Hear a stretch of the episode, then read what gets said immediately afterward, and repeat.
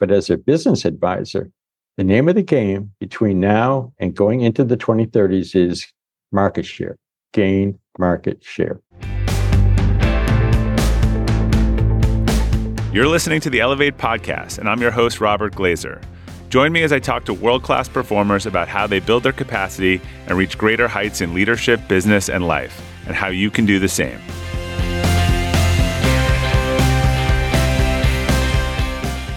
Welcome to the Elevate Podcast. Our quote for today is from Warren Buffett: "Do not save what is left after spending. Instead, spend what is left after saving."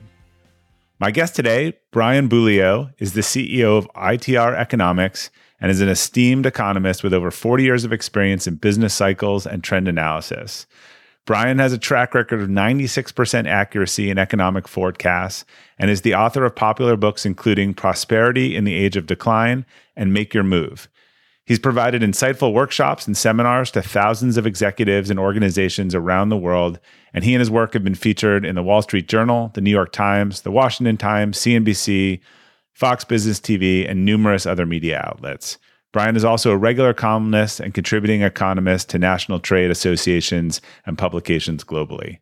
Brian, welcome to the Elevate Podcast. Thanks, Robert. Thank you very much. Glad to be here, really. So I'm always curious of, of sort of the beginnings. Um, tell me about your early life. What were there signs that you'd become uh, a, an economist as a as a child? No, no child wants to grow up to become an economist. You know, I, when I was a child, I was going to be an astronaut or something. I was not uh, an economist. Uh, I got interested in business um, in grade school, high school, but you know, business and economics are two different disciplines. It was only when I got to college, my freshman year, did I get introduced to economics, and I just fell head over heels in love with it. I was an accounting major of all things, Robert, and um, I quickly learned accounting is, I, I know there are dynamic aspects to it. I get that. People groove to it. Um, but for me, it was very static, whereas this thing called economics was constant motion, and it helped explain what was going to go on with businesses and, and what was driving those businesses. And I found that utterly fascinating. It helped that I had a great professor, Doctor Alan McCausley, but I was hooked from that point on. So I, I left accounting behind and uh, went into economics. And you worked in the Department of Labor at one point, right? I did, as an economist on the Consumer Price Index. Hmm. Uh, the healthcare component was my uh, my bailiwick back in the day. And what was what were the some of the takeaways that you took kind of to your private sector work from kind of working in the government and behind the scenes on that? Well, I was only in the private sector for about nine months before I went to work for the government. It was Got right it. out of college. So I didn't have a lot of private sector experience to take with me. What I learned from the government, though, is there are a lot of stellar people working there, at least in where I was working, that care deeply about getting it right, getting the numbers right. Um, process was everything. And the material generally was really embargoed until uh, that actual release date. Very few people would know the final number before the final number came out. So the integrity was uh, quite high also. I was there for three years and one day. Uh, the one day ensures your reemployment rights as a federal employee. So I was there for three years and one day, and then went back into the private sector. And at that time, I went to the Institute for Trend Research, because that's what we were known as back then. So now that has sort of developed into I T R Economics. So tell us a little bit about, what does your organization do? Uh, I'll, the real short answer is we provide uh, accurate business intelligence to businesses so that they can make profitable, rational decisions about the future. What, how we do that is consulting. We consult with companies about their own yeah. trends, what's going on. We give speeches all over various and sundry countries, flying around doing that. Not me personally doing all this talking. We have a team. And then we have subscription services also. So uh, there's three different ways that we reach out to uh, people. I, you know, our mission, and, and it sounds kind of corny, I guess, but my mission has always been, uh, from the time I bought the Institute in nineteen eighty-seven, two things. I was going to make capitalism work better. People stop making stupid mistakes, uh, and capitalism. The same stupid mistakes, yeah, yeah. Uh, and uh, at the same time, make a difference in this world, like every young entrepreneur wants to do, right? Uh, but those have been my two mission drivers for the last forty years, Robert, and uh, it's been a great run. Yeah, and as I was mentioning before the call, I mean, you spoke to a group of C E Os uh, as part of a program I was part of called E M P a few years ago, and I, I just one of those speakers who kind of resonated with me. And I think I'm seeing some of the things that you talked about happening. We'll get more into kind of this super cycle uh, development, but it really it really stuck with me and the data you showed behind that. A couple of things leading up to it. There's a lot of criticism of economists that they're better at analyzing the past than predicting the future. And people make, we see all kinds of, I think Nassim Taleb, I've, I've read his books and he's pretty funny. You know, he goes to these things and these people make these bold proclamations for next year. And he's like, well, show me your last five years. like, you yeah, know, before yeah. you tell this. So, so economists seem to be better at, at analyzing the past than predicting the future. However, your group has this really high accuracy rate and what you've been doing for for a while, and I think I know you've also heard the the quote, history doesn't repeat but it rhymes. So mm-hmm. I'm guessing that aligns to your philosophy. So tell me a little bit about like what you do sort of differently, and then like looking at history, how, what what is rhyming now versus versus repeating? Okay, uh, what we do differently uh, in, in a major way is before every engagement we present our report card. This is how we did forecasting two thousand twenty-two is what we're showing people right now. Eight headline items that never change. And it's on our website going back years and years so people can look it up. And we show the good and the bad. Uh, Robert, for two thousand twenty-two, I messed up uh, the single family housing starts forecast. We came in with only an eighty-five point eight percent accuracy rating, which is not good enough by a long shot. So I own that. I explain what I got wrong. And, you know, all the ninety-eights and ninety-nines are there, but it's important for people to see that it can go wrong and you have to have some contingency planning involved there. Beyond that, what we do differently, and, and you're very apt to bring up the rhyming rather than repeating itself.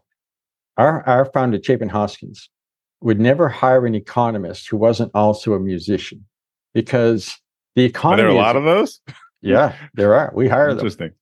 Because there's such a confluence of factors and variables and influences that if you listen to just percussions, you're going to miss out on what the woodwinds are doing over here. And the woodwinds mm-hmm. are going to have an influence on this composition called the economy.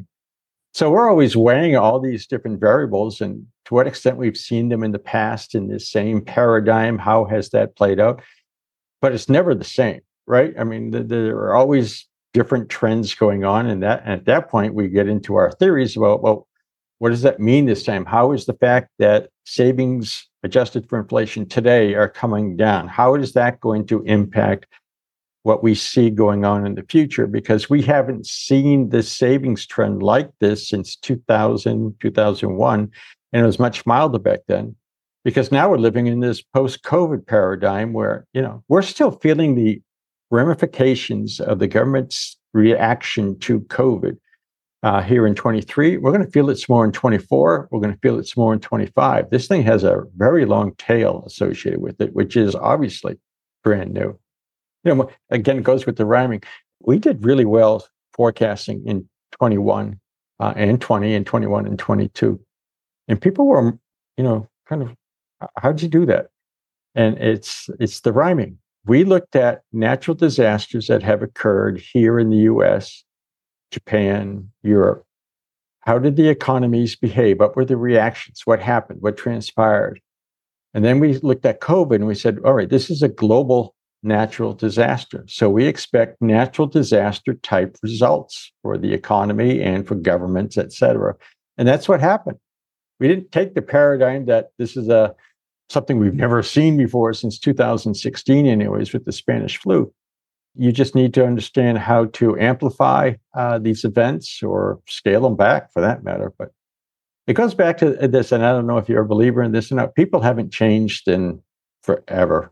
People yeah. react to the same. Well, this is Ray Dalio's whole, uh, he, yeah. know, his whole investing philosophy. I Look, I heard you speak. You also, I think it was twenty eighteen, and I had just maybe paid off something. And, and I think you told our group, borrow as much money as you can at two and a half percent or whatever it was at the time. And like borrow until you, people won't let you do it anymore. That, that would have been good advice. Cause I think these were actually the years you predicted the inflation to start to pick up. I, I mean, I, I was part of a different group that had an economist speak you know, when everyone was locked at home during twenty other uh, and twenty-one, and, and he had all these charts that be ready for the greatest stock market prosperity in the next, and, and all of this stuff, because, you know, never been anyone with this much M one or M two or money pumped into the economy, all this, completely ignored the, in retrospect, the inflation piece of that equation and yeah. how the Fed would react to it. You know, he was like, this is going to be the greatest economic expansion in the history of the world because, and you, I would have lost my shirt, but I realized it, it, he never talked about inflation. It was, it was interesting. Yeah. He was like, and as people do that, not just economists, they will tend to straight line extrapolate whatever yeah. is going on right now in front of them. And well, every company true. who did that in twenty twenty-one fell in hard times in twenty twenty-two. Oh, you mean, I mean, Peloton may have done that. Right. There were a lot, right, who acted like that was going to continue the rest of the world. Yeah, yeah. It's kind of insanity. Have you ever owned something that inspired you to up your game? Two years ago, I bought a dual suspension mountain bike for the first time, and it pushed me to ride trails that I had never been willing to try before. When we own exceptional things, they inspire us to do exceptional things. The all-new Lexus G X has exceptional capability that will have you seeing the possibilities you never knew existed. Its advanced technology and luxurious interior mean that wherever you go, you'll never go without. The Lexus G X comes with available dynamic sky panorama glass roof, available front row massaging seats, best-in-class towing capacity, available thirty-three inch all-terrain tires, and available multi-terrain select. I've seen the new Lexus G X popping up all around my town, and not only does it have the capabilities to take you to new places on and off the road, but it's a great-looking car. The new Lexus G X is ready to raise the bar for you. Live up to the all-new Lexus G X, luxury beyond limits. Experience amazing at your Lexus dealer. When you're hiring for your small business, you want to find quality professionals that are right for the role. That's why you have to check out LinkedIn Jobs. LinkedIn Jobs has the tools to help find the right professionals for your team faster and free. LinkedIn isn't just a job board. It helps you identify and hire professionals you can't find anywhere else, even those who aren't actively searching for a new job but might be open to the perfect role. Case in point, last year I asked the C E O of a major ski resort how he got his job, and he told me that he saw it on LinkedIn and decided to apply. In a given month, over seventy percent of LinkedIn users don't visit other leading job sites. So if you're not looking on LinkedIn, you're looking in the wrong place. On LinkedIn, eighty-six percent of small businesses get a qualified candidate within twenty-four hours. Hire professionals like a professional on LinkedIn. The team at LinkedIn is also constantly finding ways to make the process easier. They even just launched a feature that helps you write job descriptions, making the process easier and quicker. Post your job for free at linkedin.com slash practical. That's linkedin.com slash practical. to post your job for free. Terms and conditions apply. So going back, if I remember, you were talking about the super cycles in, in twenty, I was probably eighteen or nineteen, and that th- they looked alike. And we were, you know, this next ten years that we had been plugging the dam and plugging the dam, but eventually the dam was going to break. Uh, you know, there was going to be inflation. And I think by twenty thirty, the whole thing was going to fall down on itself. Is that, is that still sort of your general oh. prediction? Yeah, oh, it is. Uh, Alan and I, my brother, who's in the business with me, yeah. we have a webinar coming up on July twenty-seventh, and that's the whole topic is okay. uh, what are we still seeing for the twenty thirties? And we had to ask ourselves, uh, because of COVID and all that deficit spending, right? Uh, should we bring that timeline in? Because you may or may not recall, uh, our national debt, the size of our national debt was anticipated to be a major problem. That just really ballooned during yeah. COVID. So we were getting asked that question a lot. And the, the answer we came back with is, no, we don't have to change the timeline because that's only one factor amongst five. And what we realized, it isn't the size of the national debt that matters, Robert. It's when people lose faith in the U S government's desire or ability to pay back that debt. That's well, that, well, that was a very recent phenomenon. Yeah. Yeah. yeah. You know. We passed a tipping point in April two thousand nine. In April two thousand nine, the United States, of its own free volition, allowed its national debt to exceed eighty percent of nominal G D P. eight hundred years of financial history shows you that when a country has gone that far, it has crossed a tipping point from which it is exceptionally difficult to recover, particularly the more you go beyond eighty percent. Now we're running at one hundred twenty percent. There's only one country that I have found in modern times, and this was post-World War Two era, as a matter of fact, Sweden went to about eighty-two percent and then clawed its way back down to sanity because they passed a constitutional amendment demanding a balanced budget over the course of a business cycle.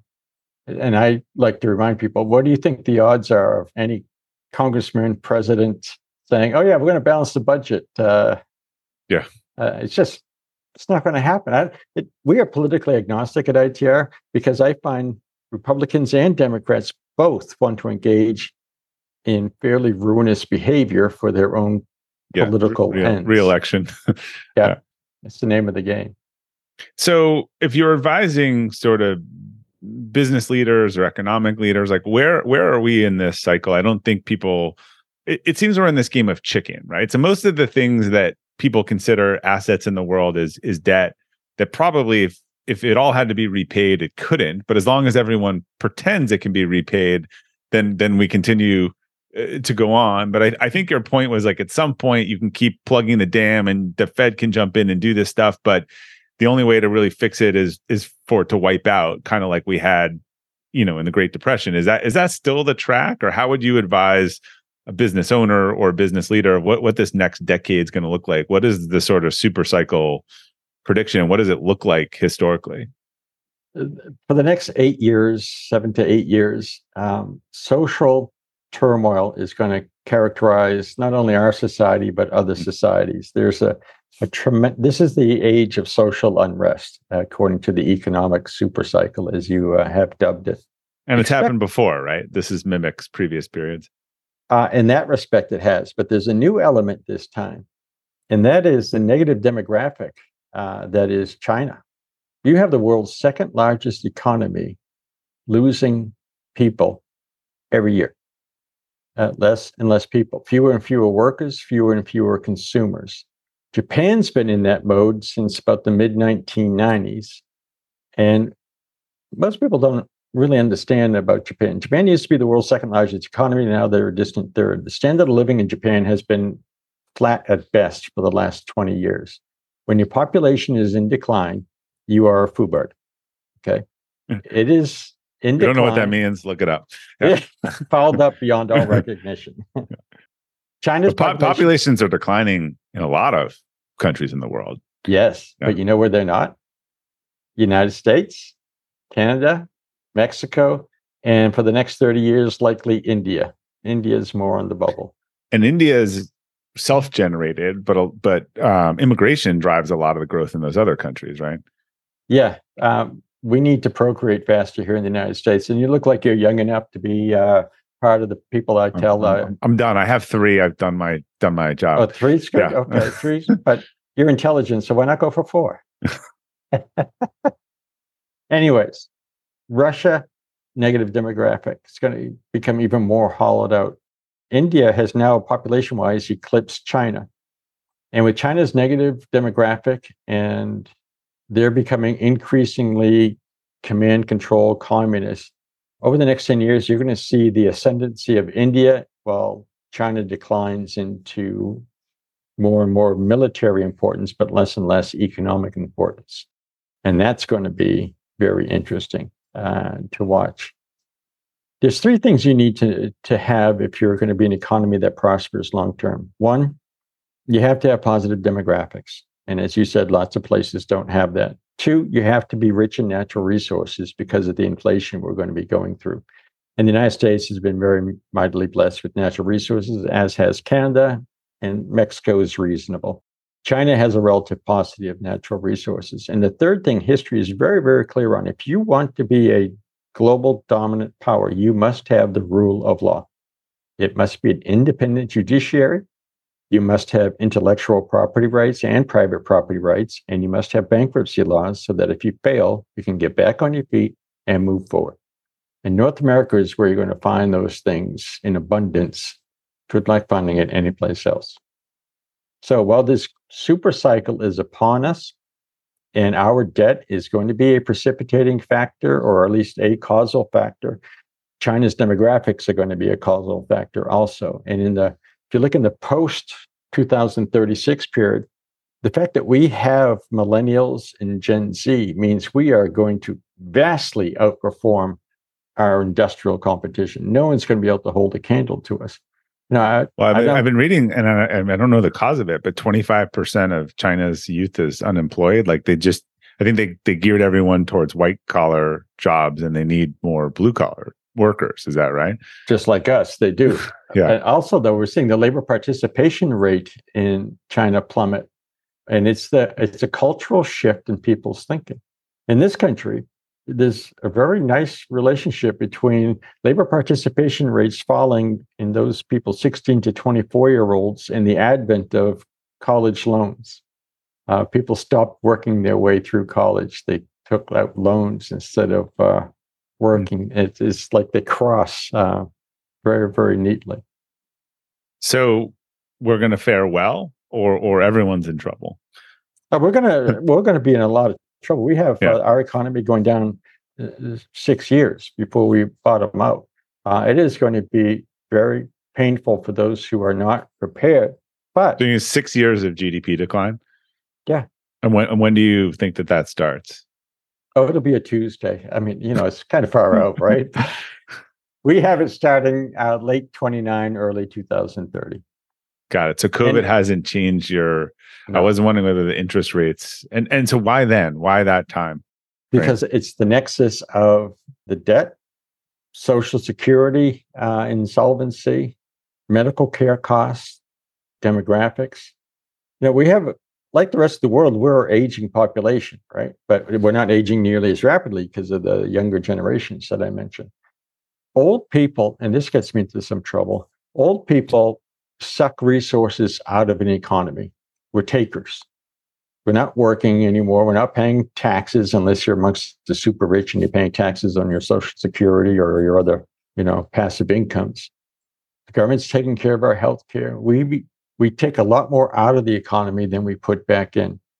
That's why. Well, so were, when the kids don't replace it, like this is, I mean, I've seen in France there are all these outrages in uh, and this and. The government's like, what, what do you want us to do? The numbers don't work. You can't, right. we don't have right. enough people paying in to cover for everyone to retire at fifty-five. Exactly. Yeah. And yet they're rioting over this yeah. because, I mean, it's numbers. The, ma- it's the math's not, it seems like just the math's not there, right? Even if they wanted to culturally. Right. In yeah. terms of that six years of decline, by the way, don't think of it as one straight line. It's not. It's more like that roller coaster or that slide we put our kids on, you know, that's sort of bumpy yeah. on the way down. It's just rather relentless that way. And what Alan and I talk about, and thanks for mentioning the book, Prosperity in the Age of Decline, is you can choose to go the decline or you can look for the ways to prosper. There's always ways to make money. In fact, it's easier to make money during bad times than it is during good times. For instance, take real estate. You don't, you don't make a profit when you sell your real estate. You determine that the day you bought that real estate, right? Yeah. It's a question of timing and knowing where to invest your money. The stock market is going to do miserable during most of the early two thousand thirties. Well, if that's miserable, what's going to do well? Shift your thinking over to those resources that are going to do well.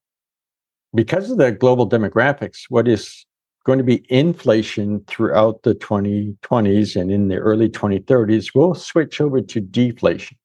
So, interest rates are going to be coming down in a rather precipitous way. If you've locked in a bond at a relatively high coupon rate, even if it's a very conservative bond, say a Swiss government bond, which is what we advocate for, or a Canadian government bond.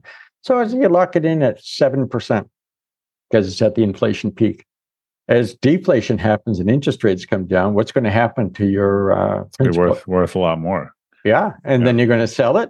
And you're going to go back into cash, and then you're going to go back into hard assets, and you're going to be the next Joseph Kennedy. I mean, it's... So it's, I, I remember you saying, I think it was Canada, Norway, and Australia, or some something where you said you have to have population growth, natural resources, and a balanced budget. Those are the those are the countries that you want to yeah. invest in their bonds, it's, right? It's Canada, Australia, Switzerland, and I now add Sweden in there because okay. of uh, what's been going on in Sweden. Yeah. And what's and the, the is that, are those the criteria? Yeah. Yeah, you remembered well. Good memory. I did. I take. I you know. I don't even take good notes, so I I, I remember the key. The, I must have made an impression on you. Well, it, it it made sense. So again, if you're a business owner, what what does real estate look like in that scenario? I guess all assets, or if that's deflationary, it's not good for hard assets. Right. It is not. we'll get the question, um, should I hold on to my real estate uh, going into the twenty thirties? And the answer is, depends on your age, depends yeah. if it's leveraged, if it's if you're carrying it. It depends what state you're in. I mean, my gosh, people in Illinois are going to get creamed during the thirties a lot more than people who live in Texas, who live in Florida. You got to play the demographics all the time. West Virginia is our version of China when it comes to uh, population trends. Well, yeah. And there's global warming factor in this now, and where people are going to want to be, where there's not a flood or a drought or any of these things. Oh, man. Don't you know it's not global warming, it's climate change? Sorry, climate change, yes. I, I mean, it feels like now I joke with my friend, I was talking to someone in Europe, I'm like, if you go across the U S cities, you can choose between flood or drought or heat wave. Those seem to be your two choices right now. For now, yeah. But how much of that is climate change? How much of that is that El Nino or El Nino? No. I don't know. I'm not a climatologist. I have friends who are, and they tell me that we're in for some pretty extreme Uh, weather, but we've we got insurance that. companies stopping. I don't think they're going to insure coastal properties in three or five years, or maybe at premiums that only very few people can pay. It's really funny. It depends on the caliber of your house. I live in Florida, as I mentioned to you before we came online. And after the last hurricane went through, our homeowner premiums, no change. Hmm. A friend of ours who lives no closer to the water, but on a different part of the island, they wanted to raise his homeowner's insurance fifty thousand dollars a year. Because of the difference in how the house was constructed? Yeah. Huh.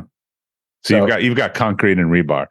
Uh, and I got a wind mitigated roof that isn't going to go flying off like in uh, The Wizard of Oz.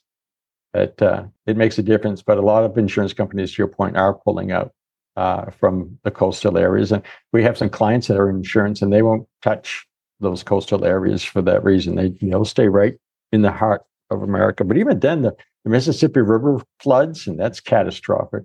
Inflation is uh, an insurance company slayer, probably more than uh, coastal flooding in terms of what it does to their balance sheets. So if you were if you were a business leader, business owner, or you were someone overseeing considerable personal assets, like how I how am, it, I am a business yeah. owner, yeah. Or if you're advising, you, you, how would you and your like how do you think about these things? Is this something to is this something to fear? Is this an opportunity? Do you, are you like you said? There's always pockets of strength within the weakness, but but you know, a six year negative G D P is something no one's, I, I think, seen in their lifetime. That's probably managing anything right now. Oh, they haven't. And that's going to be the hard part. They just don't have a mental paradigm for what we're talking about. We're already telling our audiences, like, if, if you think you're going to build wealth over the next seven years, like you built wealth over the last thirty years with a naive buy-hold strategy, you lose. And if I may give you a case in point. When you say uh, next seven years, you mean these seven years or the seven years starting? I mean two thousand twenty-three to two thousand thirty. Okay, got it. You lose. I was looking at two of my our daughters uh, and their husbands' retirement four oh one k I R A. And these poor kids, their companies have them invested in mutual funds. And there's a time and a place for mutual funds, right? But one of my kids, one hundred fifty thousand dollars, because they're young, this one, Uh, and they haven't spread across eight different mutual funds. Well, that's stupid. Uh, but when I raised that, they said, well, it's going to be worth X number of dollars if you just hold on to it for the next forty years. And I'm thinking that this person isn't playing with a full deck. Uh, and these mutual funds were grossly underperforming the stock market. So the first thing, and although I am a, a registered investment advisor, one of the first things I tell people is, gauge how your portfolio is doing. Make your financial planner show you, how has my investment done relative to the stock market? If I'm not even keeping up with the stock market, right, then I may as well just sell all that other stuff and buy, buy an index fund. Yeah. Yeah. And, and do better. And don't get married to the index fund either, because uh, there are ways that you want to be able to beat that. We have a program at I T R called the Optimizer that we developed. And it operates on the premise that no one can time the the market accurately time and time again. I believe that's just impossible. There's a random walk going on there. Yeah. But the name of the game is generally know which sectors of the economy are going to outperform others. And you mentioned our track record, and that's what we do. We look at which sectors of the economy are likely to hold up better than others. Even in the super cycle that you were mentioning, We've identified employment areas, we've identified sectors of the economy that will likely be, relatively speaking, bulletproof during the twenty thirties. Why are we doing that? Because we want your kids, my grandkids, to go into fields and go into study programs that are going to make them insulated from all that economic turmoil. And what are one or one or one or two of those as an example? Sure. Um, not not surprisingly, state, local, and federal protection services are relatively immune to this. So if you have a son or a daughter that's a fireman or rides an ambulance or is a police officer, they're going to be just fine. Teachers tend to be just fine in this country because the demographics are going to be fine. Uh, so none of these are high-flying right. incomes, but it's just basic blocking and tackling. Healthcare, nurses, doctors, they're going to be fine through this. Uh, the legal profession, Uh, accountants tend to be fine. Who's going to be really not fine? The guy selling luxury items to people who no longer have all that discretionary mm-hmm. income. So the cons- right, the cons- in the U S, the consumer has just been the driver of the economy. So you're saying that that that domino is going to fall? Yep, yep, fall and fall hard. But then it's over with by two thousand thirty-six. It's over with. And ask me why. Go ahead, ask me why two thousand thirty-six. Why I, I was going, I mean, how can you not? Why, why, why, why, why does the misery end in twenty thirty-six?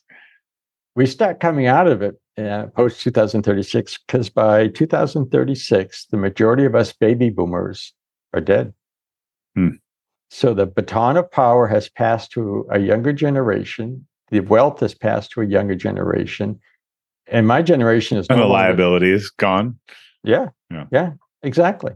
And we're. North America alone is going to be able to say that. I mean, Africa can say that, but they're, they're all messed up because they don't have the rule of law, right?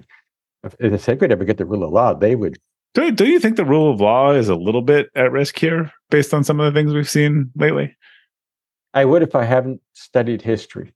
Study your history, and you know that we're rhyming with uh, periods we've gone through before. Mm. There's a really cool book, if you haven't read it, and I don't get any money if you read this book, called The Triumph of William McKinley.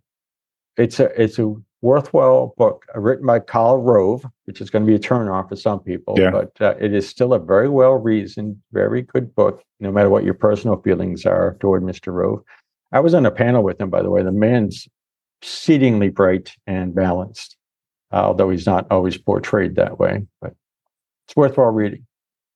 And so this this the wealth transfer, or what's left left of it, you're saying is the main... is sort of the main shift. Uh, and uh, uh, now I got to engage in a little bit of a stereotype here.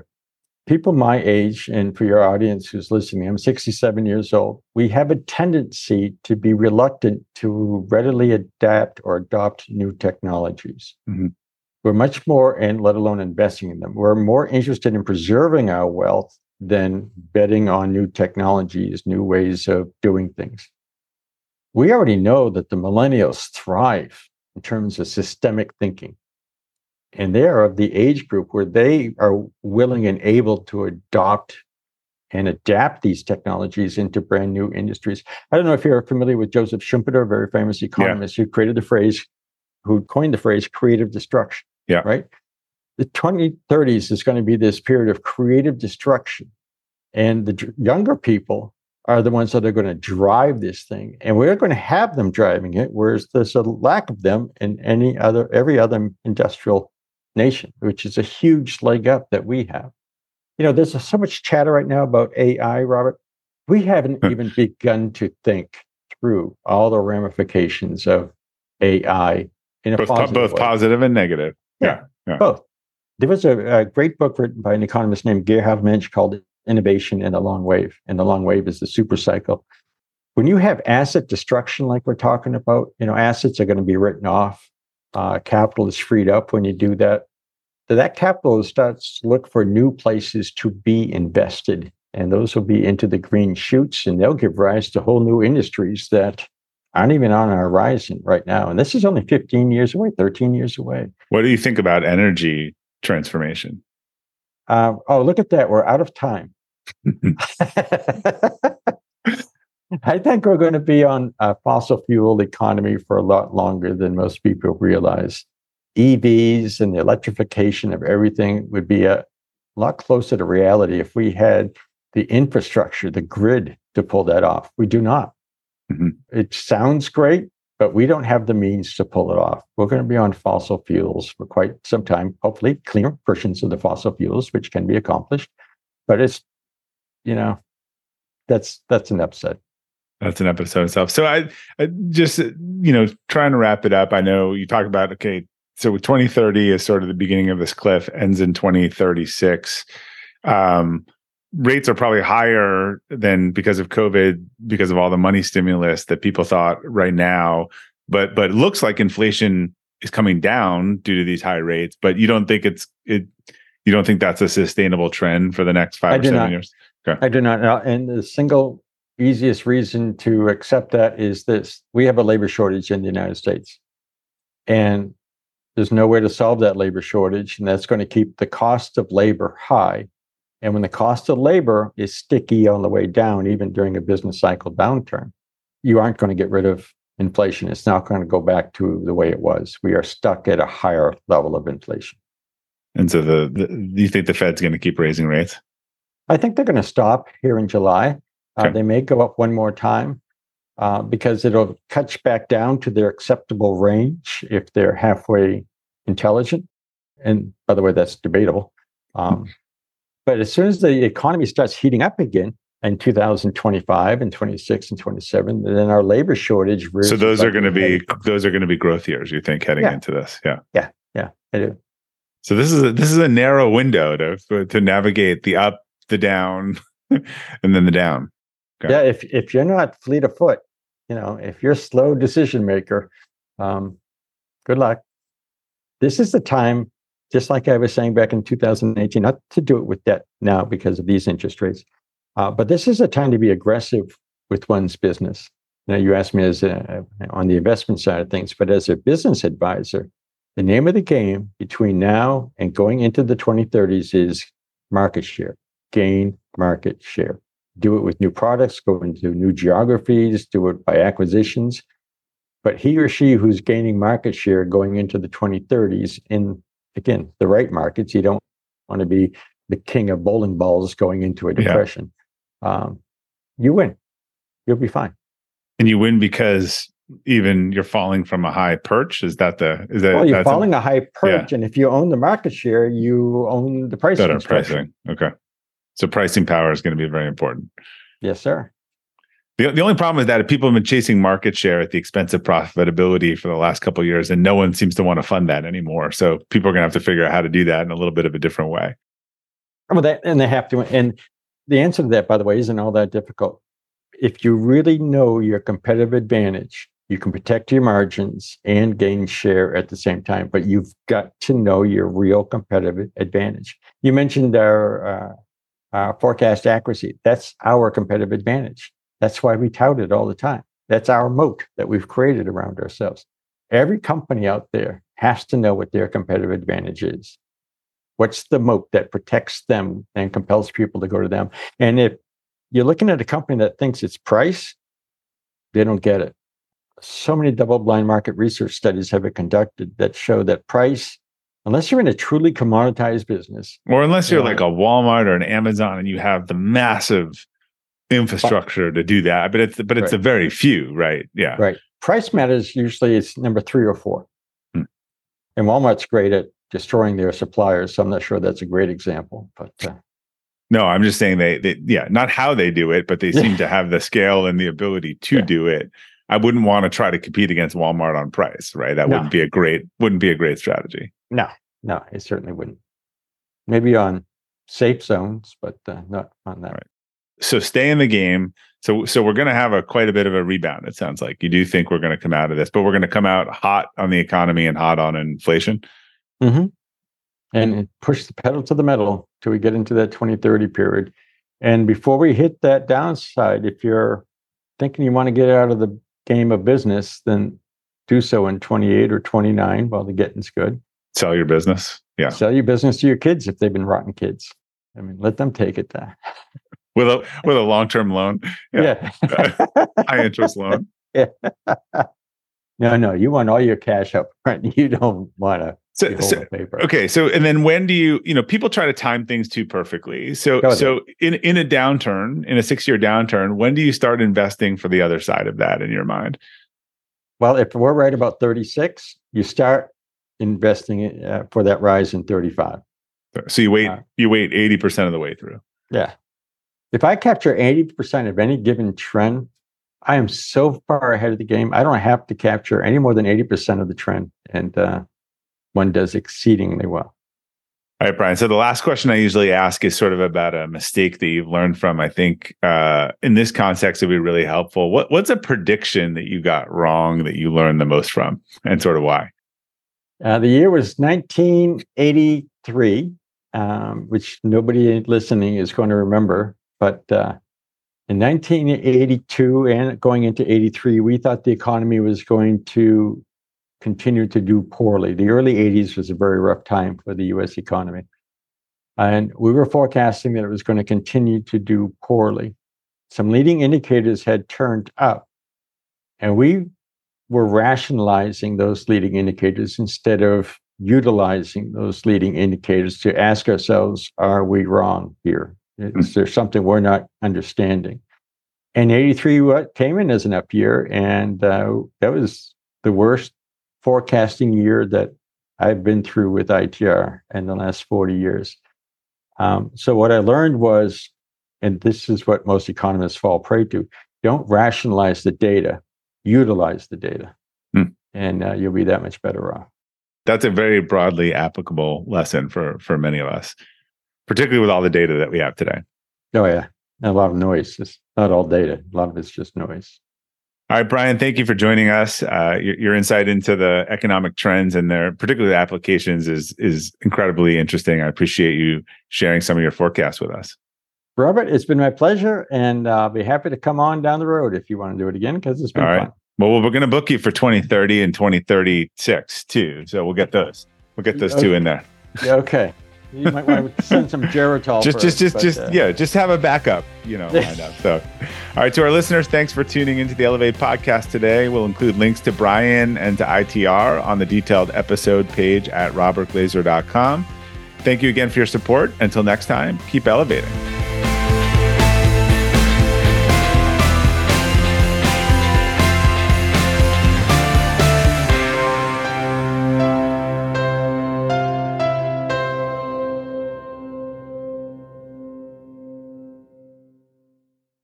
This episode is brought to you by the Yap Media Podcast Network.